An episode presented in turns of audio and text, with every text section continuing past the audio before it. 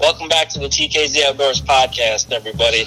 We're recording again all over the state of Michigan today, and it is our Wisconsin bow hunt recap with some of the boys that made a trip down south or over west, depending on where we're coming at. Um, we got my brother Ryan on the phone from southeast Michigan, Russ Seltz, Ryan's father-in-law and our good buddy. He's in the thumb. I got myself here in central UP, Uperland, Michigan, where we just got a foot and a half of snow the other day, so that's cool. And then we got Cody Norton, um, another TKZ guy that is just a little west of me in west central upper Michigan. And boys, let's talk bow hunting, Wisconsin, badger bucks. Here we go.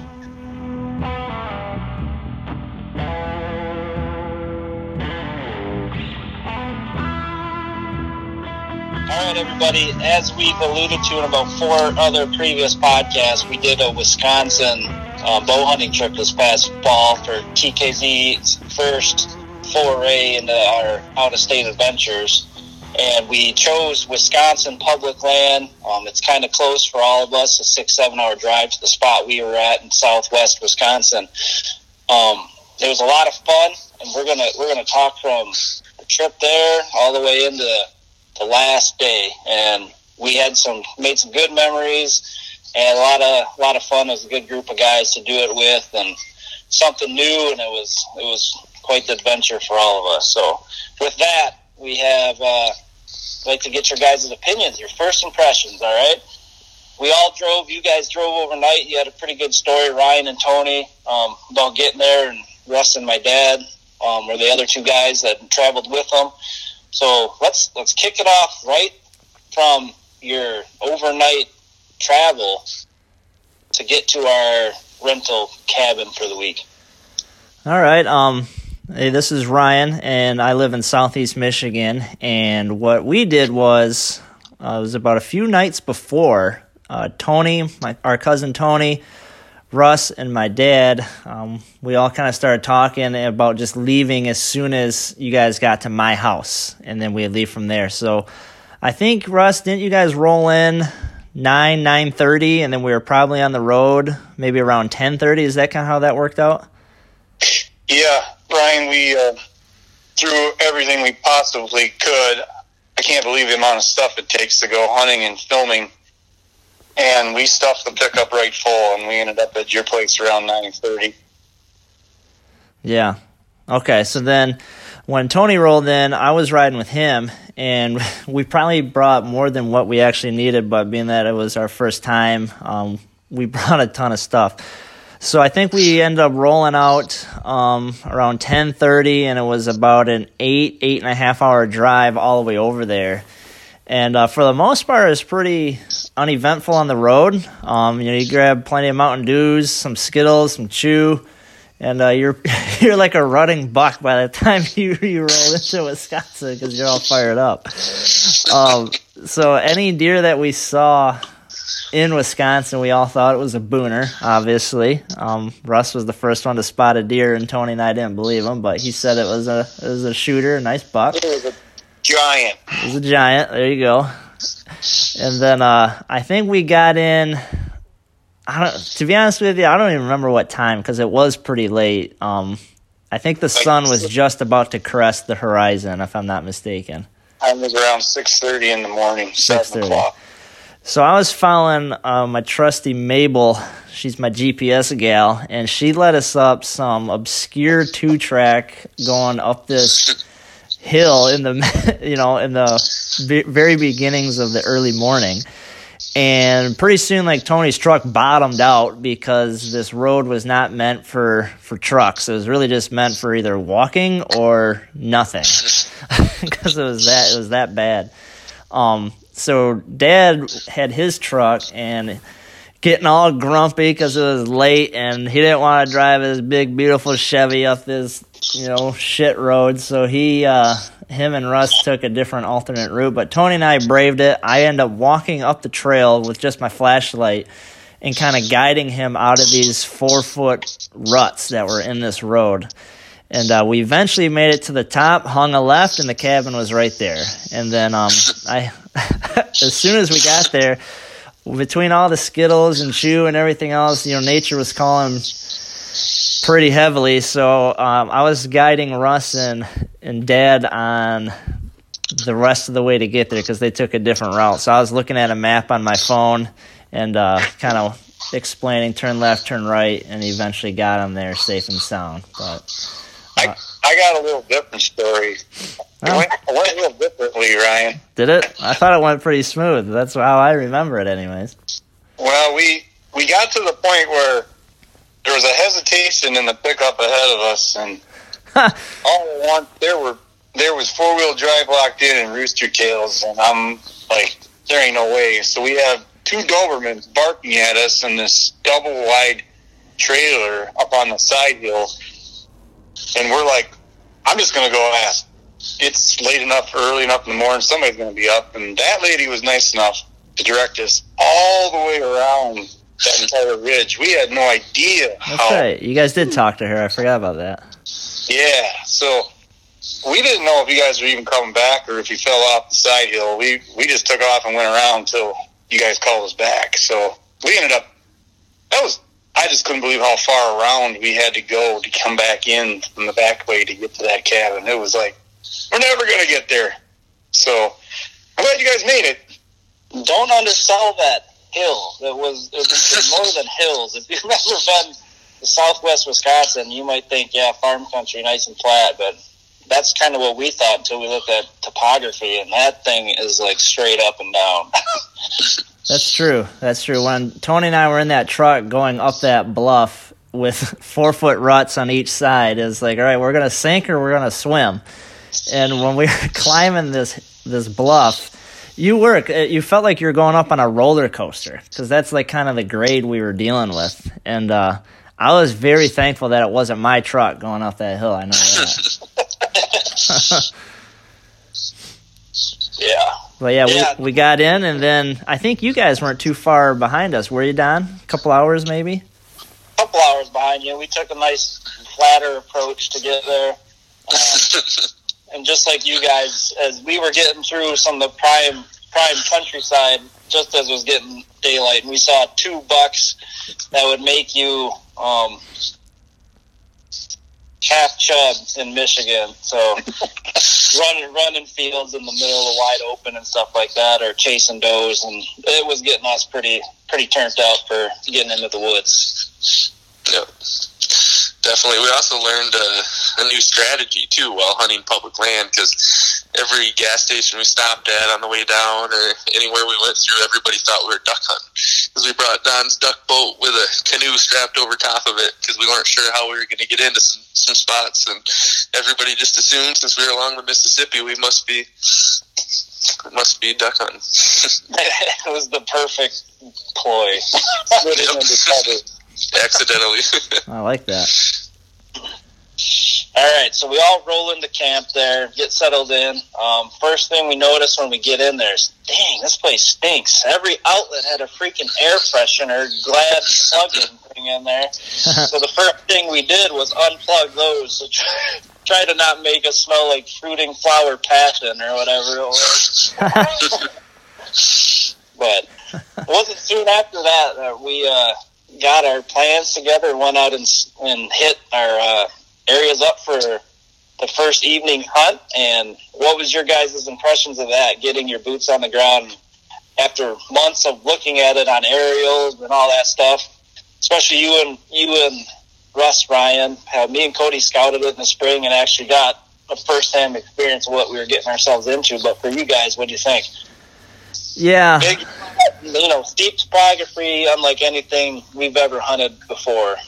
Yeah, that's exactly right. Um, you know, looking at it on the onX maps for months and months and staying up late, just scrolling through the onX app on my phone. Um, you don't really, I never realized what I was kind of getting into because, you know, like you said, I'm used to hunting a thumb, everything's flat, you know, the most is just this little hill and that's it. But looking at the, the topo maps for that long. It's like, okay, you know, this one's pretty steep, blah, blah, blah, I can handle it. But when we first got there, Tony and I we went to three or four different locations that we looked at on the maps and just to see the hills or the bluffs go straight up it was like sometimes you're driving alongside of it it's like a wall because it, it literally just goes straight up from the road and to eye that and it's like wait a minute. I gotta haul all my crap up this hill by myself? Like what am i doing? Is this even hunting? You know is this possible?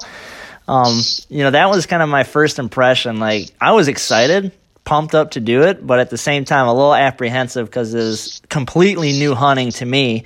And I was just hoping that when I'm able to get up on top of this bluff, at all the things I've been scouting, you know, e scouting, I hope I'm going to be able to put myself on the deer, you know, because I've never done anything like this before, let alone hunting public land. I haven't done much of that in Michigan. And then to do it, in a completely foreign area with you know terrain I'm not used to hunting, I was a little nervous, but you know it was a lot of fun just kind of getting there and and starting going to work and getting the boots on the ground like you said.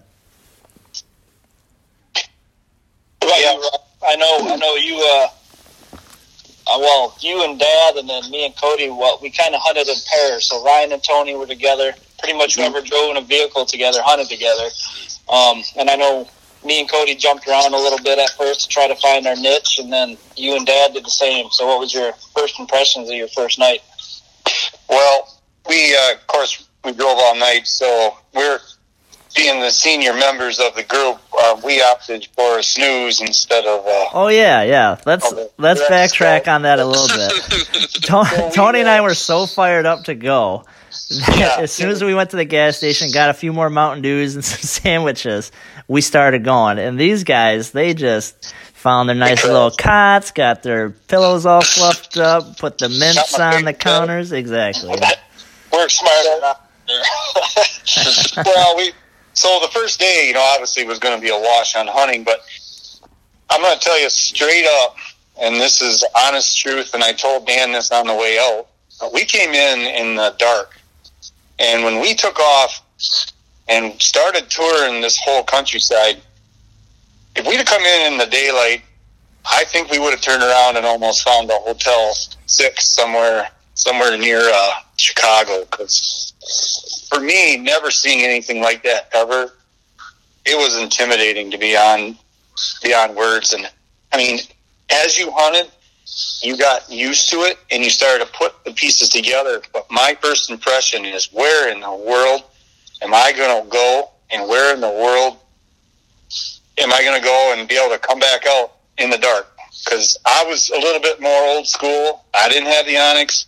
I didn't have the. Compass in my hand and a phone that worked some of the time. So, know, I I was like, I don't even know where to begin here. And and you guys and we all had the maps, and that's where we started basically on paper.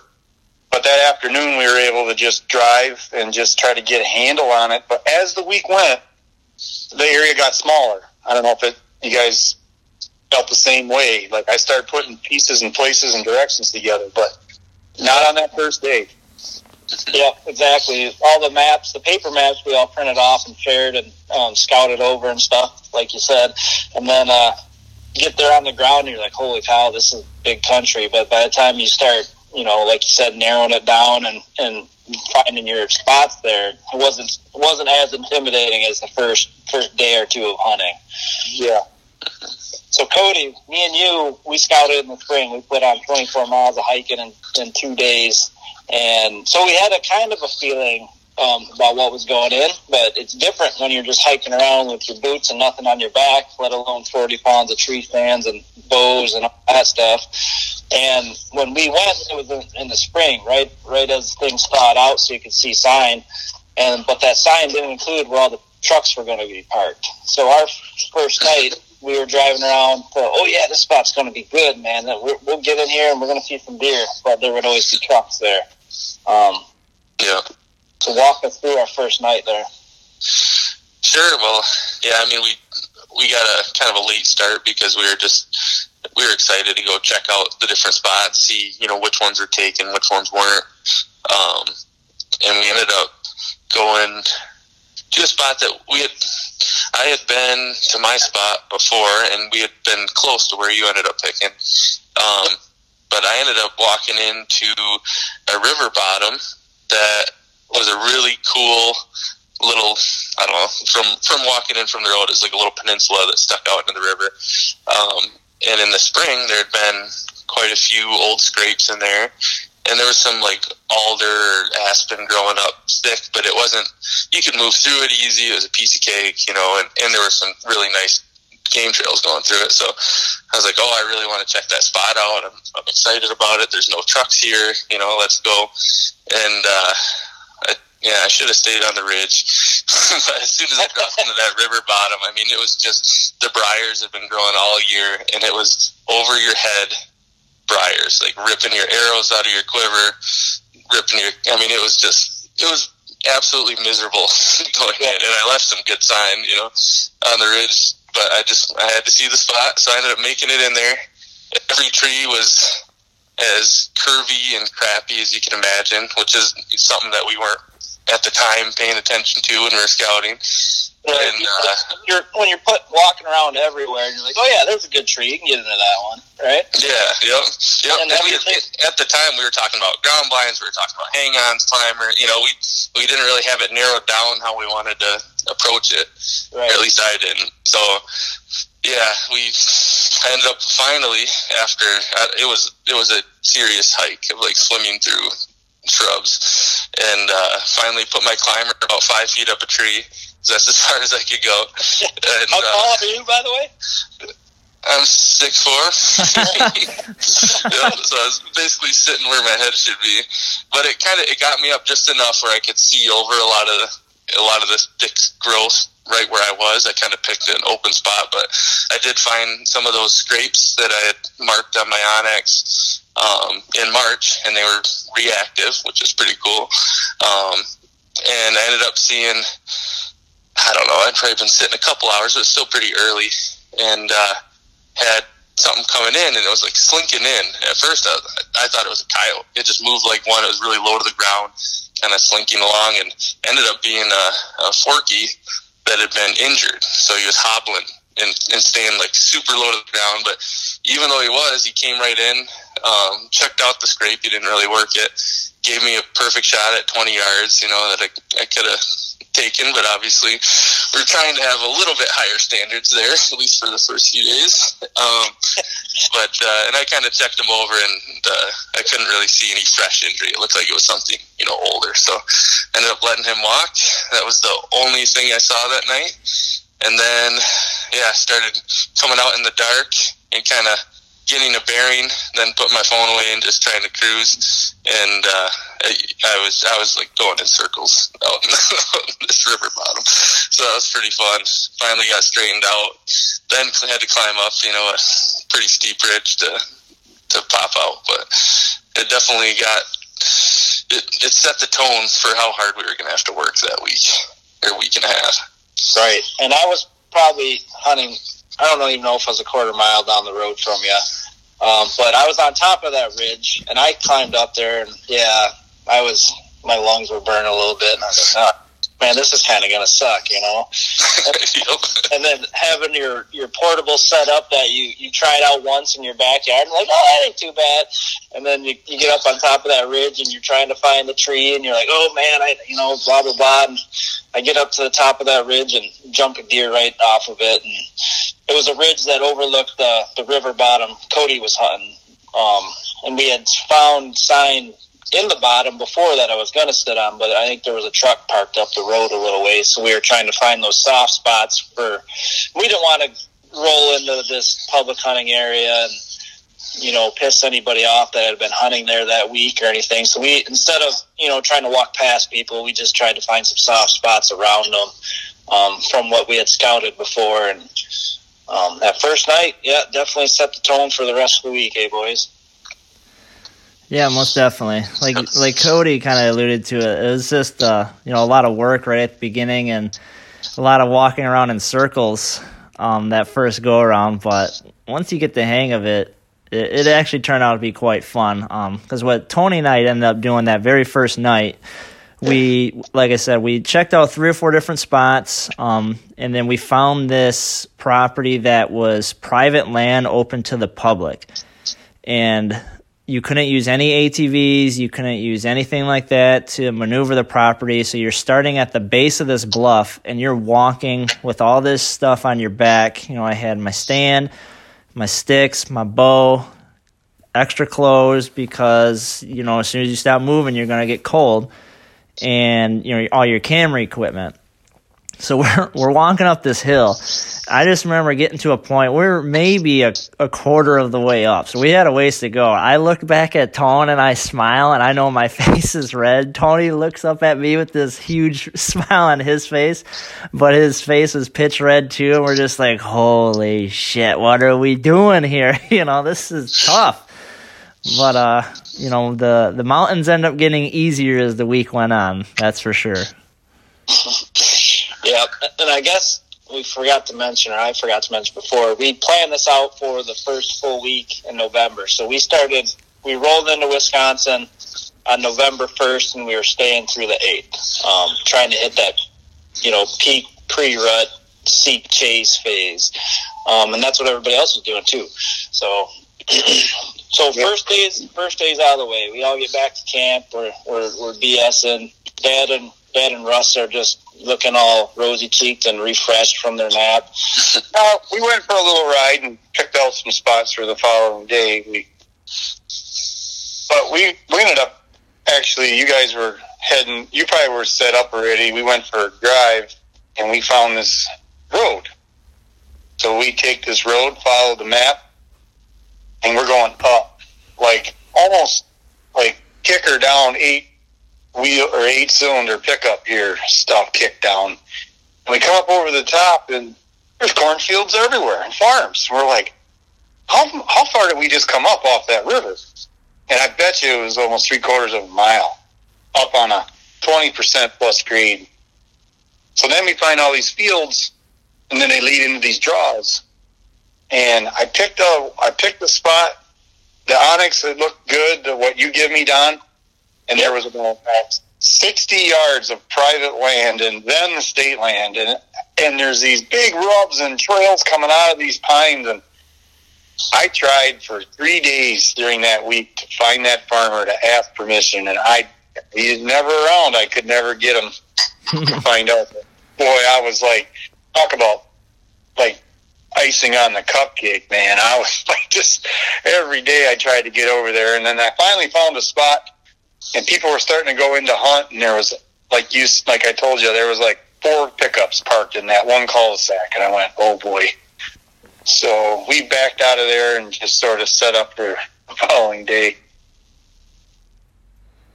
Yeah, our first night we didn't really we didn't have too many issues with other people. Um, the people were there in the morning, but we beat them there in the afternoon. Um, but, so then when by the time Tony and I got out to the top of this bluff, we were standing there kind of taking a look at the terrain, and we did have a guy come up there on a four wheeler. So he must have been like a landowner or a neighbor or somebody where he could take his four wheeler up there and that was kind of the only run in we had with a person that night. And um, what we did, we got up to the very top of the hill where, so our our part where we were at this night was again this huge bluff that went straight up. And when you get up on top, it's just all grass, completely wide open, all grass, but very hilly and the woods and the timber is all around this bluff. And it just goes straight back down to the bottom. It's all all woods but there were some hay bales on top and there were some lanes for tractors that and the ground looked like it had been worked before but it was probably a year or two ago where there was actual crop planted up there. So what we did we went got up went straight across that grassy field got onto the other side. We had the wind in our face and we were overlooking this um, shelf that was on on the opposite side of the bluff that we just scaled. Uh, we found a rub line that was on the shelf, so I went to the right, Tony went to the left, and he was hunting a draw that was coming up out of the bluff, and I was hunting um, a finger that was coming up um, on the right hand side of it, if that makes sense. And first time, well, not the first time setting up the tree stand, but first time doing it for the real deal, not in your backyard or on a telephone pole or, or anything I could find nearby where I could scale and put my stuff together. So got everything set, all rigged up, ready to go. Got the the rub line in sight with some fresh sign on it, and it was probably an hour and a half into my sit. I over my right hand shoulder, I could see some deer movement through um, some cedar trees that were over there. And immediately I'm thinking Booner. You know, I'm in Wisconsin, land of the giants, and I'm thinking it's going to be a monster. So I, I, get my bow, I stand up nice and quiet, and I turn to my left, and I got my camera arm um, kind of between me and the tree, trying to film this thing because there was a trail behind me, and I was expecting this deer to just to get on this trail, come within 25 yards, and you know maybe present a shot for me if it if it was something I was going to shoot. But the wind was i believe it was like southwest that night so it was kind of blowing directly where that deer was going to come from. And sure enough he started coming through and it looked like a nice buck maybe an eight pointer two and a half year old something like that. Um, so i don't know if i would have uh, sent an arrow his way on the first night or not but um, he ended up i think he got my wind a little bit because he went right back onto the finger where he came from stopped and looked around and then he went right back down um, from where he came from um, Tony that night didn't see anything, um, but just to get there, find a spot that we've been looking at forever, and to know that it worked, for me, that was a win. And I was super excited for the rest of the week because it's like, all right, I can find the deer, I can find a buck, and, uh, you know, let's go hunting and, and get after it the rest of the time where we have here. So, two guys, well, Donnie, you seen one first night. So, everybody saw deer that first night then. Pretty much. Yeah. I mean, yeah. We got four guys that sat, saw something, so that ain't bad for just hopping out of the truck and getting into the woods after yeah hour eight hour drive. So yeah. Cool. We get, we get back to camp first night. We're we're we're all talking about, oh my gosh, what are we doing here? You know. And by the way, there's whiskey waiting for you. Lots of whiskey. smoothies. That's what we call smoothies. Is, is Jack and Coke smoothie. Um, few of those relax the nerves a little bit. Maybe get some nervous poops out, and next morning comes and me and Cody are like, eh, you know, maybe we should sleep in and you know, maybe drive around and see where everybody's at instead of trying to show up in the dark and, and, and piss some people off. And um, so that's what we did that first morning. We kind of we got up and drove around, and sure enough, you know, every spot we had scouted pretty much had had vehicles at it. So um, we were um, except well, what Cody? We found most of our main spots that we were super excited about had people on it. But then we found we looked at the maps a little more um, for like the mid morning hunt, basically, and then sit the rest of the day. We found an area where we had scouted before, but instead of hiking in, you know, what was it, a mile or more up on this ridge, we found straight up, up yeah, side, yeah. Yep. Don't worry, Cody. Cody was just getting warmed up for the mornings. Let me tell you, he was just sussing the fields he had a different game on his mind for the mornings and the weekends. it's true. gotta gotta take advantage when you're there. what do you What do you mean by that? Just so everybody else knows, Mister Mister Mister Bushy Tail Chaser. this man, this man, he he likes his freezers full come winter. Let me tell you, love it. And the variety, it's the, the variety is the spice of life for Cody Norton. smorgasbord at his place. I know it is. I love how he'd always explain. Oh, I got this. I love how he'd always have a story. Oh, I got this color phase squirrel. He was doing this, and then I saw this color phase squirrel doing this, so I popped him. And okay. his knife, his knife was definitely needed to be sharpened by the end of the week. That was cool. Oh, it was fun. And oh, we yeah, like, by now, Cody went squirrel hunting the first morning too, before we went and dove into the deer woods. uh, Dan was Dan was having none of morning hunts. There was no way that Miller was going for some morning hunts. So, which is fine. Make a little breakfast, chill out, get ready. Well, that's a, you know, I would have, I would have went hunting for deer in the mornings, but it's pretty hard to get Don up Yeah, that's Yeah. true. those days. I had to go do something. I don't- wasn't going to sit around. Yeah, he just had a, you know, he just had another baby, and yeah, he was still dad mode yet. I'm sure he's a little tired. Yeah, two month old at home. It was nice to get away and sleep a little bit. Oh man, don't let your wife listen to this one. Well, she's I'm sure he'll pay for it for a long time. still paying for the trip. Yeah, exactly. That's, that's what I meant. Okay.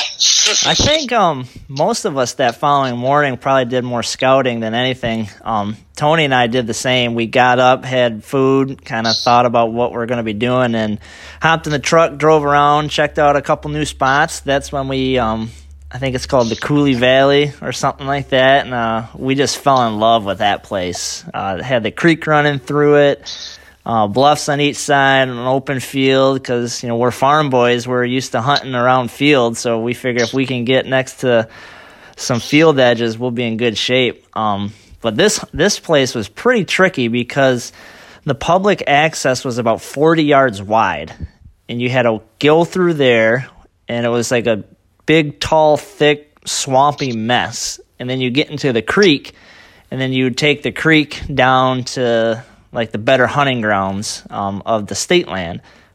And there was private land right there, so you'd see houses, and you just got to stay in the creek. And what we would do is we had all this gear on us, but yet we would change into our waders, sling our boots over our, our backs, and then wade the river until we could get to a spot we'd change, take the waders off, throw them in the bushes, and then and then keep on going.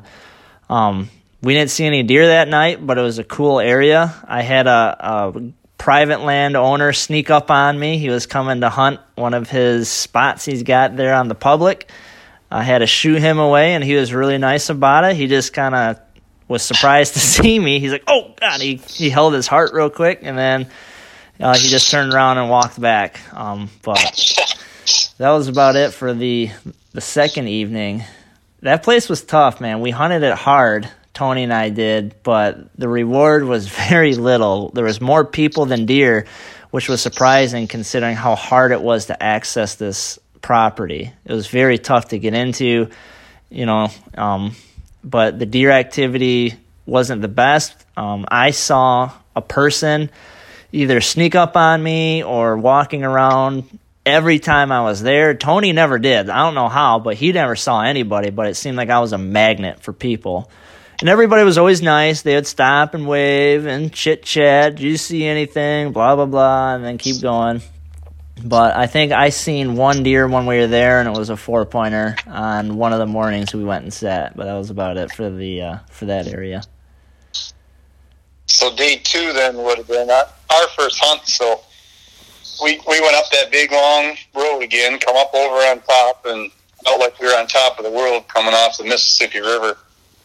And we had uh, some soybeans that were harvested, and uh, quite a few tracks, quite a few signs. So then that's on top, and then the field goes back down, and then all of a sudden it just drops right off towards the river. And then there was an old logging road that I found. I got all my stuff on, and I get back, and I follow, follow this old logging road back in almost a quarter mile. And I got looking, and I'm trying to find like what these deer prefer on these hills. And it didn't dawn on me until a little later in the week. But when you have these steep grades, every hill and ridge line always had a flat spot. It was like a bench. And it would just level off a little bit and then drop again. And those deer would use that as sort of runway. So as I'm walking along this logging road, which was already a bench, I got looking down the ridge and I found another one and uh, in a rub line. So I was pretty excited and I was like on the edge of the state land private property, but literally got up in there and it was it was blowing out of the northwest and it was cold. It was probably about a 16, 15 degree wind chill.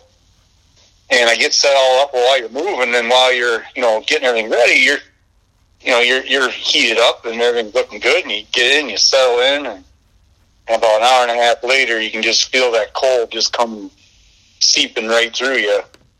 And uh to top it all off, and this if this was the beginning of my hunting week, I didn't know, but I had all my footage from the year on my camera, and I filmed my intro, and it said SD card getting full. I didn't have another one, so I'm like, well, I got a whole menu full of intros and odd stuff, so I was going into my scenes and I was deleting, and it was so cold, and I really believe the camera just delayed in its options because of the cold weather. And you can guess it.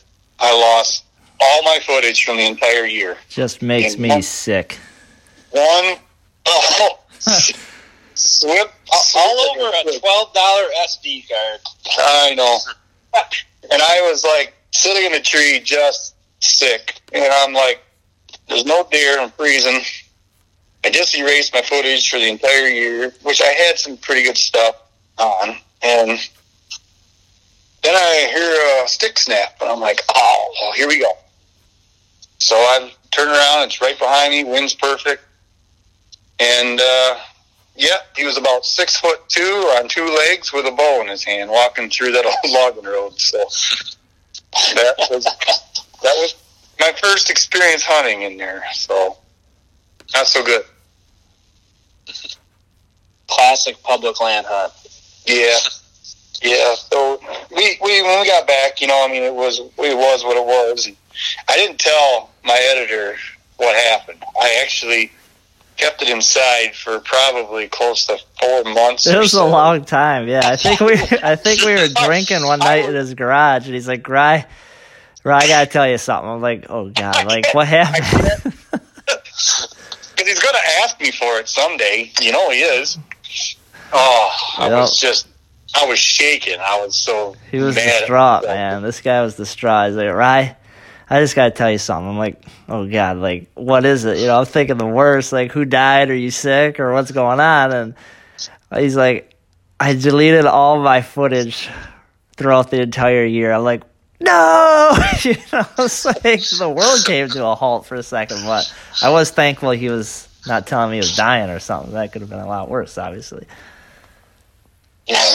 I thought him. I thought him about four beers before I asked him. So I They told him. loosened me up a little bit. Yeah. So I was good. What did you say? All right. Um, so Cody, we uh, we drove around all morning or mid morning, narrowed, crossed a bunch of spots off the list before settling on that back side of that spot you really wanted to hunt. Um, Yeah. right? Is that how it went, or did we both hunt the same spot, just different areas, and then you dove into that? I Yeah, because we, take it away. My my memory escapes me right now. Yeah, well, the one spot we kind of called the orchard because they had there was a, like an old plantation. Uh, we're still not really sure what kind of trees they were. It looks like an old apple orchard, but it's got something else growing.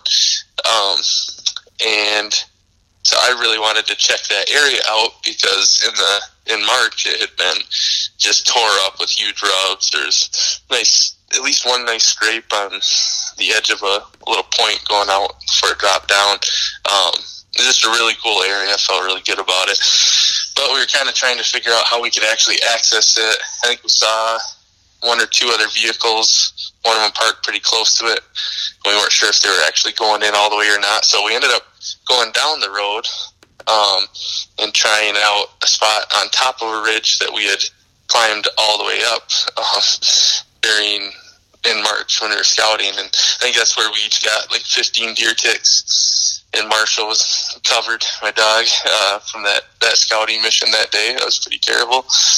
Um, but we ended up figuring out how to access it from up top. We each picked a draw and set up on it. I think I didn't see anything that night, but I did see squirrels, so that's why I actually went squirrel hunting for the first the first time after that because I knew that spot was decent and and then Don was going to sleep in a little bit. But I think Don, you had a pretty good night.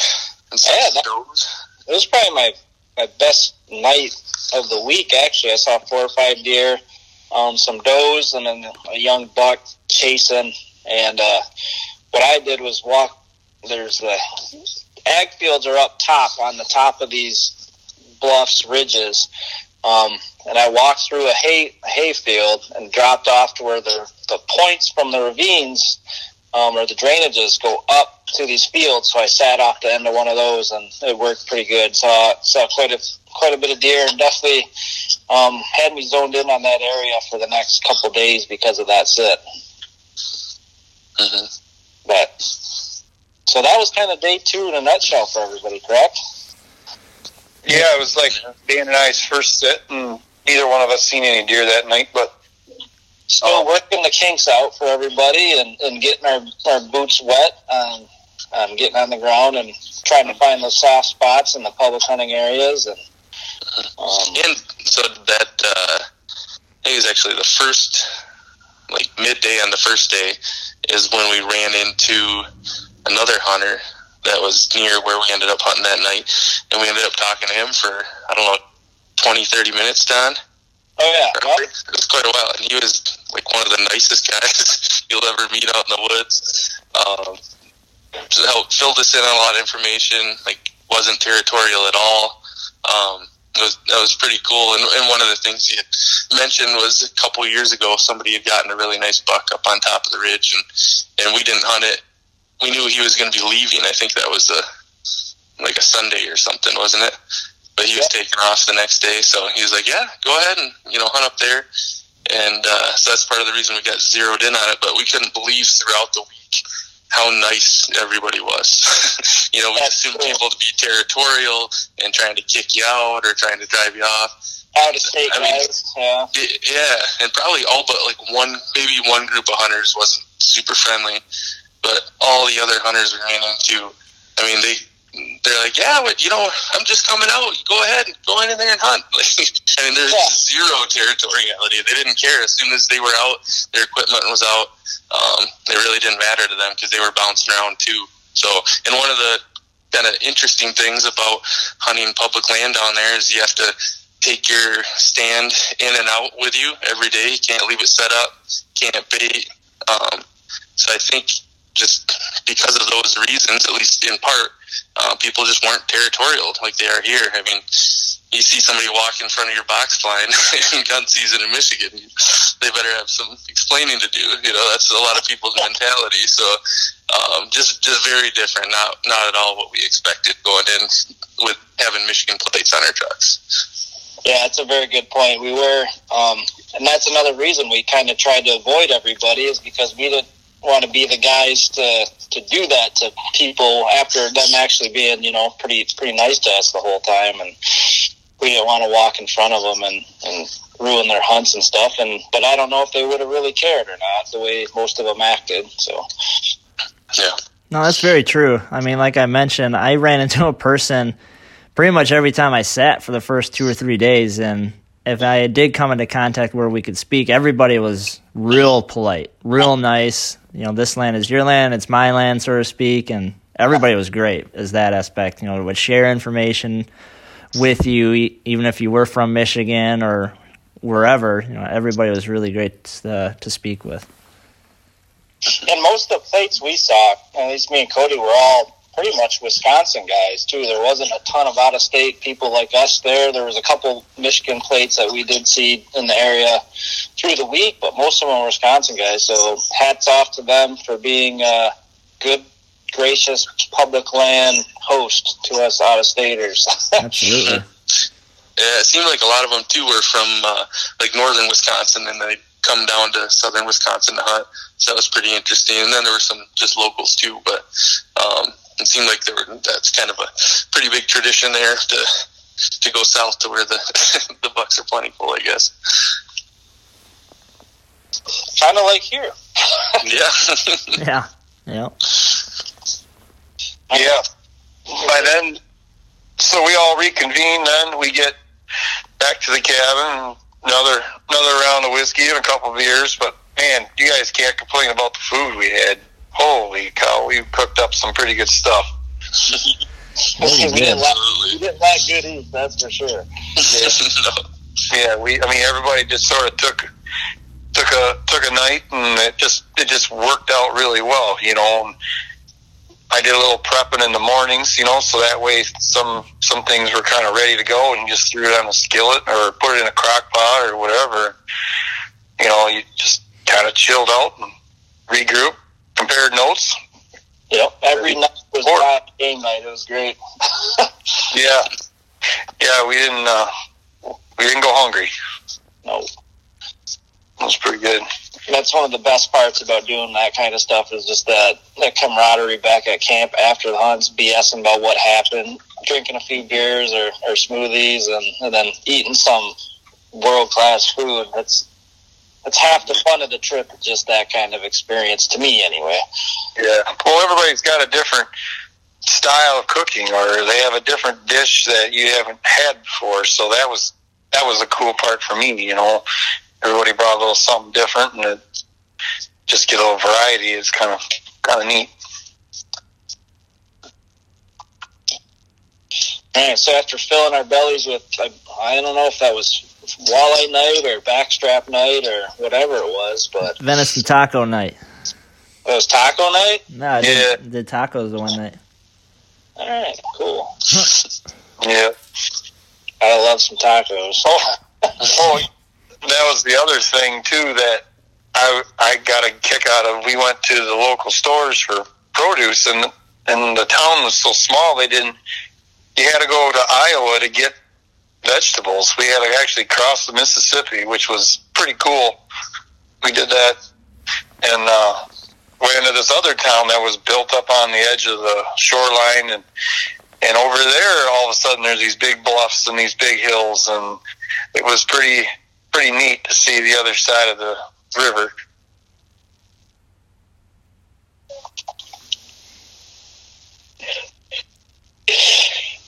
You there? Yeah, we're all here. yeah, that, I mean, you hit two states up in one trip, and both big buck meccas is kind of kind of cool, and it was it was nice um, having you know somebody around to to do that kind of stuff during the day. If somebody else was hunting, somebody else would volunteer. Yeah, I'll, I'll go get that kind of stuff, and it just worked out well. Everybody kind of mm-hmm. hard and pitched in, which helps make uh, camp a enjoyable place to to be too. So, um, so after that, day three, right, we're getting getting our feet are wet by at this point. Um, I think Ryan had to go back the night before because he forgot his waders. Forgot my boots and his boots or whatever. And yeah. I wasn't going to hunt there the next day, so there was a midnight run to oh. retrieve oh. some boots. Done with that spot. I hated that spot. I never want to see it again. but we're starting to get dialed into our areas a little bit. Um, so let's do Cody and I. Day number three, Cody, take it away.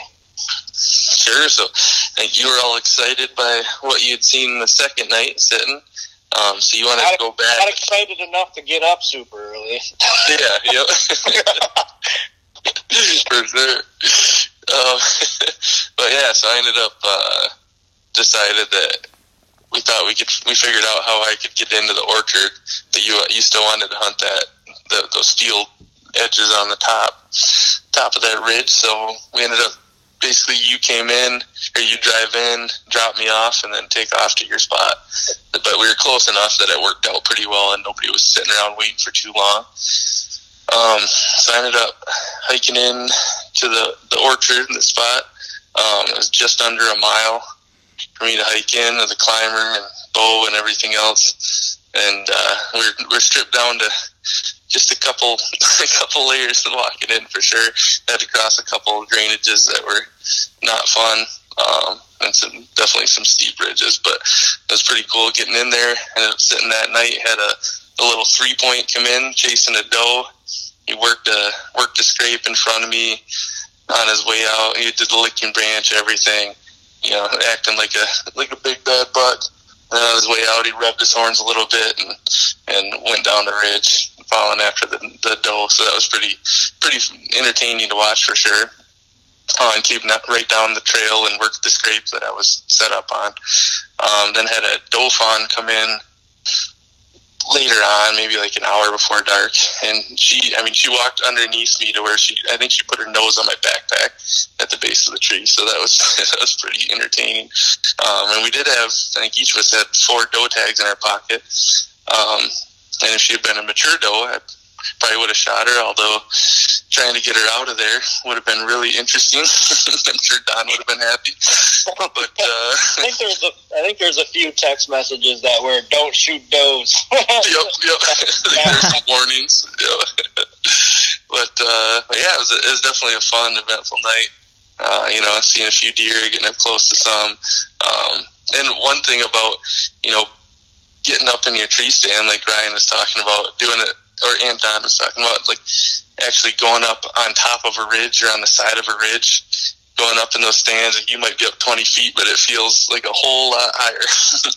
and so that spot, I was right on a ridge that dropped off real sharp, and it's like if you if you just jumped one way or the other, you probably change your how far you were going to fall by 20 feet. So, um, pretty pretty, yeah, a lot different than doing it in your backyard for sure, doing a climber and stuff. So, but had a lot of fun.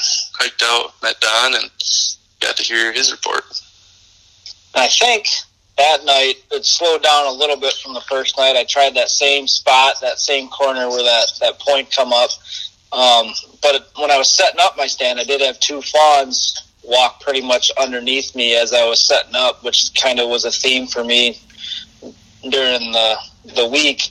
Um, but then later, their mom came through, and that was tempting because she was in range and she was looking really good on camera. But it was early, and she was by herself. So, and when being that beginning of the rut there, I was willing to wait instead of trying to fill a doe tag. And uh, as I was sitting there that evening, I'm looking around. Um, where that doe was, and I noticed these straps on this tree, and I'm looking like, dang it, there's a tree stand about 50 yards away from me. But so after that hunt, I started to kind of get antsy again and, and try to pour over onX and the paper maps and try to pick out a new spot in that same area. But uh, two days, you know, three days sitting and deer on each sit, you can't.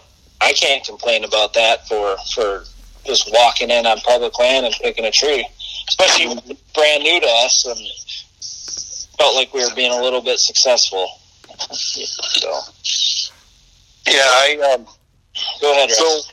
So, yeah, that so that that afternoon, then I think Cody and you and Dan and I sat down and we decided there was just a little too much activity, and it was a narrow strip of land where we were hunting the first time. So I'm we're looking for some new ground, and I think we sat down and decided where you guys were on sort of the south side of this road, we would go to the north, and there was like three, we call them fingers, but they're like draws to where the land starts off with a wheat field and a big, huge hill, and then it just falls off, and then all of a sudden these huge drains sort of come up right out of the swamp and come up into this field.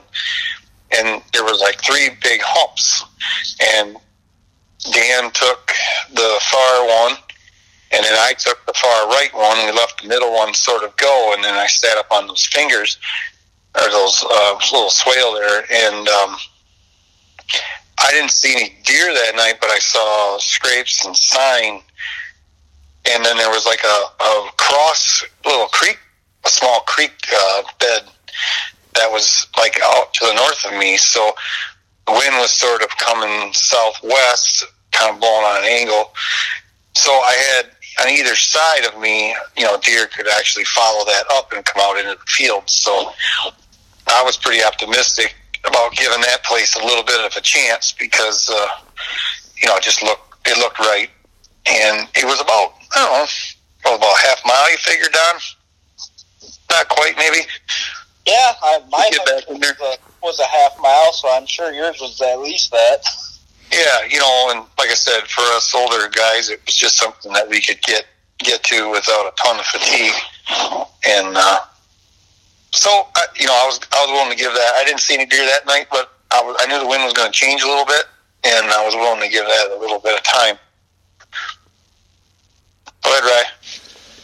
Yeah, um, after we left that place to never return again because it was terrible, uh, we went back to the private land open to the public to give that another shot. And um, what Tony and I really noticed is that anytime we went and scouted the mornings, and then when we were actually hunting, all the deer activity was between 11 and 2 o'clock. So we knew we had to be sitting mid morning um, to early afternoon for sure in order to give us a better opportunity. So we went back to our original spot.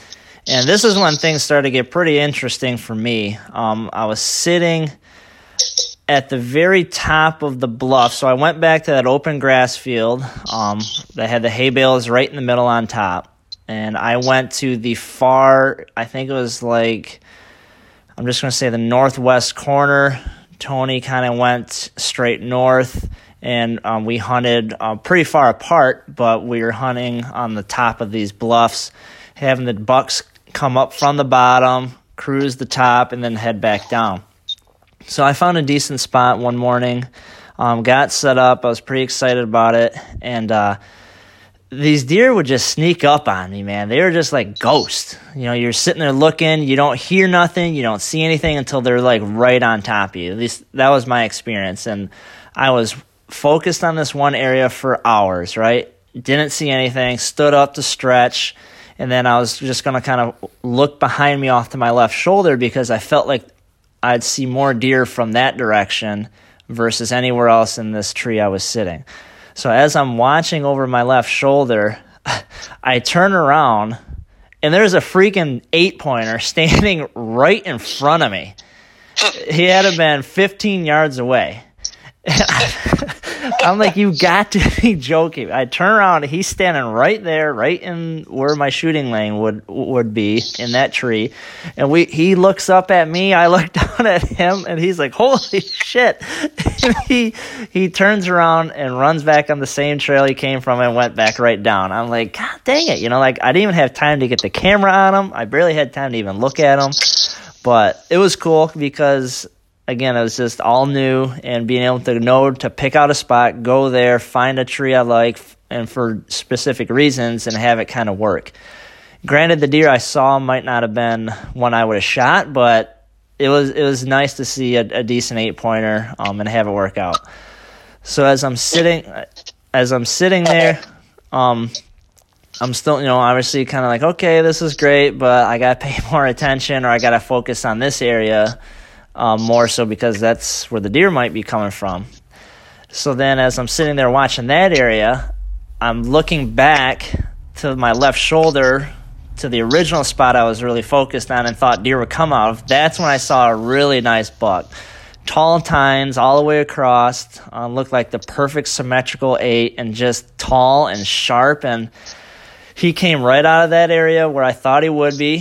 So I grabbed my bow, um, didn't have time to get the camera on him because he was already starting to walk. Uh, there was like a finger that came up again, and he started to go down the knob and down the knoll of that finger and back down towards the bottom. Um, but and he was probably 40, 45 yards in some pretty thick brush um, to begin with, and uh, he just kind of walked out of my life. But it was cool, man. It was it was a really nice buck. I don't know what he have scored. It doesn't matter. Um, he was one I definitely would have shot. Um, so that was really neat to see. And the like I said, he came out of nowhere. Had no idea. Couldn't see him. Couldn't hear him until they're right there on top of me. Um, but it was it was awesome. It was really cool hunt um, for the for that afternoon, anyways.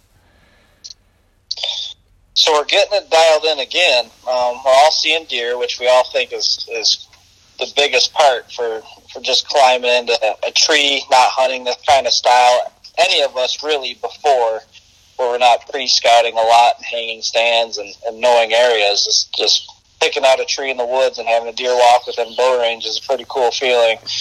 Um, so we're seeing deer, and day four rolls around, and the weather's been pretty good. You know, it's been kind of typical mid-November stuff where it's been I don't know what guys in the 40s, pretty, 40s, pretty yeah. out sunny.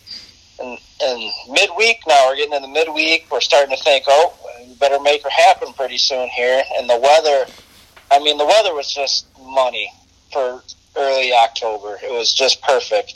We hit a major cold front. I mean, real cold, and the deer hunting seemed to only get better with that, especially that time of year. Um, there was snow coming in in the next couple days. Real cold temperatures, teens, I believe it was. You know, highs in the twenties, stuff like that, and high pressure systems. Um, it was really setting up just to be all you could ask for for your first out of state, you know, whitetail trip. Um, but the next the next day here, day four, Tuesday, um, the pressure was still around, but it didn't seem to be as much. Um, and like Ryan just alluded to, that midday shift seemed to be the ticket. I mean, you get in there at 11 or noon in, in Cody I's case, um, you get set up and you were on deer like right away, you know, and then as the evening wore on and it's getting that, you know, that prime time, that last hour of, of light and you're thinking, man, here we go. You know, if we've seen deer through the midday, it's only going to pick up and it, it didn't happen at least for me. And I don't I don't know about Cody or not, but that it's, I don't know if it's that Michigan different styles in Michigan. You know, you're geared towards really geared towards that last hour. Um, you don't get a lot of midday movement in most cases. Um, different hunting tactics and, and a lot more pressure um, might have something to do with that in Michigan. But so day four rolls around. Um, we're all dialed into our areas. Cody and I are hunting. I'm hunting that ridge fields. He's hunting the, the uh, orchard. Russ and Dad are hunting the other side of the those ridge fields. Um, and Russ or Ryan and and Tony are hunting um, that private walk-in access. So, um, Ryan, is this is this the day? This is the day, man. Take her away. I got the footage pulled up on my computer right now. I've been watching it. Uh, so this is the day. We're back at the uh, the very top of this private land.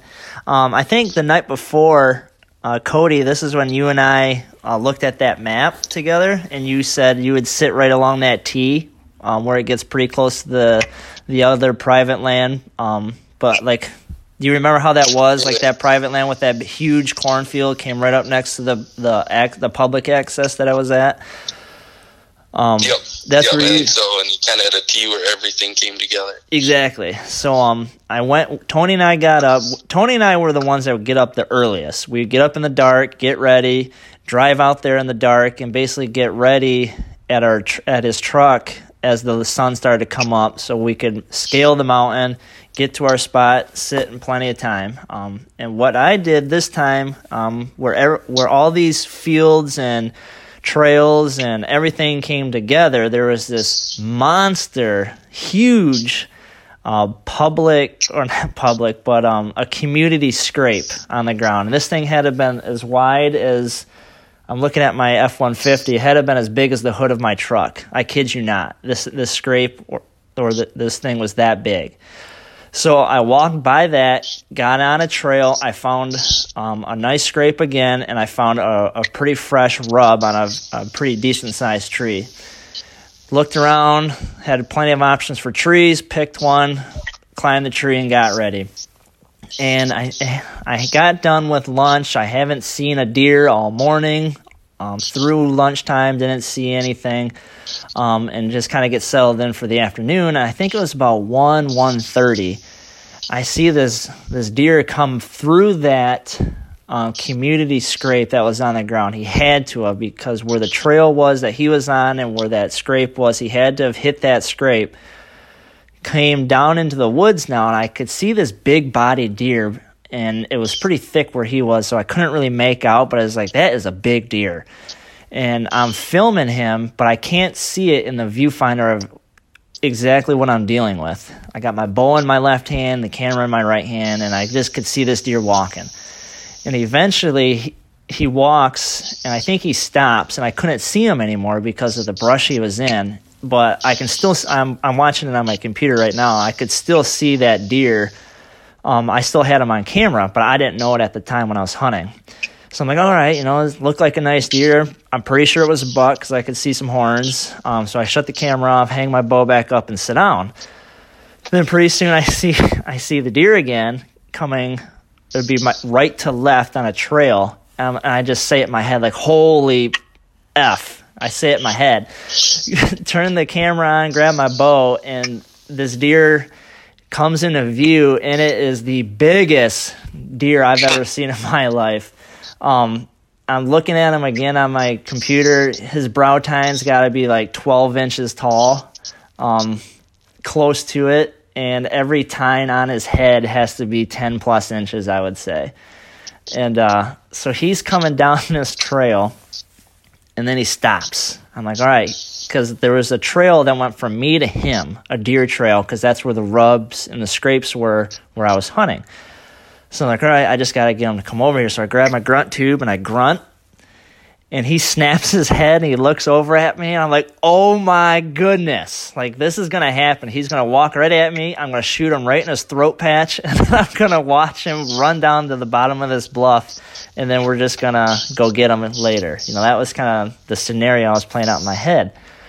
And when he snapped his head over and looked at me, his horns and his everything just got that much bigger. You know, he was well outside of his ears and everything, his tines and every point on his head just came straight up. So he snaps his head and looks at me. I put that away, get my bow ready, kind of get the camera ready, and then he just looks straight, you know, like he's going to go back down the hill. Um, you know, I'm just kind of watching him, and I grunt at him again, and he looks at me again, and he just sta- stands there, kind of looks around, sniffs the ground a little bit, picks his head back up, and then he just starts going down the hill on this trail that he's in. And I'm watching him walking away, and I'm filming him, just like thinking, "This, I can't let this deer go without trying everything I possibly can."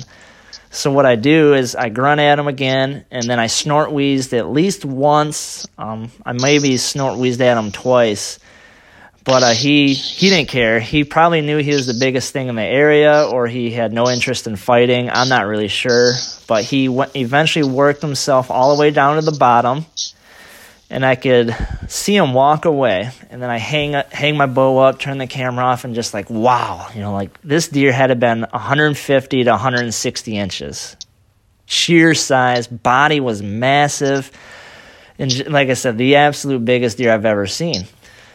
So as I'm sitting there, I hear two bucks fighting. You can hear the tines go, you know, down on the bottom. Like, is he fighting another deer? And then it had been three or four minutes later, I see a eight pointer come back up, come out the same trail he just went on, and he went up into the open field and walked away. And uh, to me, I was like, this is amazing. You know, like I'm from Michigan don't normally see a deer like this ever, and to see a giant and then a somewhat of a giant eight pointer come out and meet each other at the same time right in the afternoon, I was like, ugh, you know, I was hooked. I was absolutely hooked on out of state hunting and, and Wisconsin hunting right after that point. But that was it. It was short and sweet, but it was the sweetest moment in the deer woods um, of all of 2019 almost for me exactly what we went there for to just to see It something was. like having an encounter with a buck of that caliber, and that that deer is easy 160s, man. Yeah, yeah, you you guys have all seen it. You know, we put it on the big screen when we got back, and you guys are all just as jacked up as I was, and he had to at least been 160. And when we uh, post this podcast, I'll be sure to put up a clip of this deer that we're talking about because I would drop everything and go right back to this spot and hunt that deer as hard as I could if uh, you know I had another opportunity to do so. yeah, like you said, we were doing some hooping and hollering when we saw that. I mean, for one of us to go there out of the six of us and see something like that was was you know worth the trip. Hey everyone, this is Ryan. Thank you all for listening to part one of our Wisconsin takeover. We kept the conversation rolling, so flip over to part two, and thanks for listening.